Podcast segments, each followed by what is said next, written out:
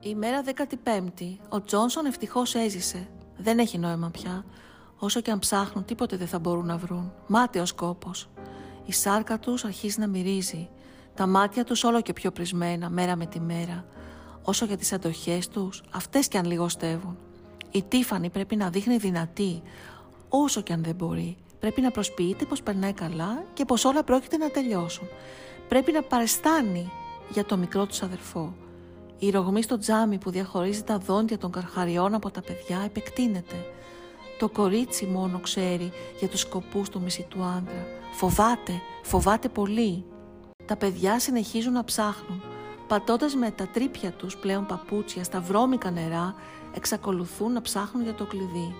Ούτε αριστερά ούτε δεξιά.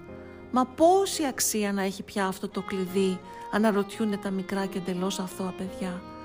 Ξαφνικά Τζόνσον εντόπισε κάτι στον τοίχο. Τίφανη, δες! Τι να κοιτάξω; Τι μπορείς να διακρίνεις; Το κορίτσι δεν μπορούσε να διακρίνει τίποτε πέρα από ένα γκρίζο και εντελώς αποπνιχτικό τοίχο.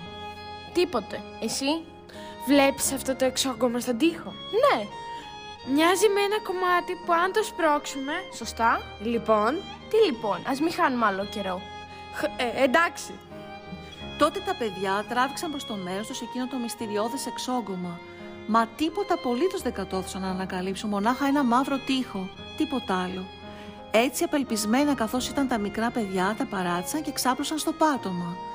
Τότε το αγόρι από τα νεύρα του πέταξε με όλη του τη δύναμη εκείνο το εξόγκωμα στον τοίχο. Και τότε εκείνο έσπασε και ακούστηκε κάτι να πέφτει μέσα από το τούβλο. Τα παιδιά έτρεξαν προς το μέρος του ώστε να εντοπίσουν από πού ερχόταν εκείνος ο ήχος. Ήταν το κλειδί. Το κλειδί ήταν αυτό που έκρυβε το τούβλο. Τότε με απορία η Τίφανη είπε στο μικρό του αδερφό. Όμως για να υπάρχει αυτό το κλειδί μέσα σε ένα κομμάτι του τείχου, σημαίνει πως ο ίδιος το έκρυψε. Σωστά. Οπότε τώρα το χρειάζεται και εφόσον έχει τυφλωθεί δεν μπορεί να το βρει. Άρα το είχε κρύψει όταν έβλεπε. Μάλλον. Τώρα όμως τι θα κάνουμε, Τίφανη; Πρώτα πρέπει να μάθουμε εμείς οι ίδιοι τι βρίσκεται μέσα στον μπαούλο.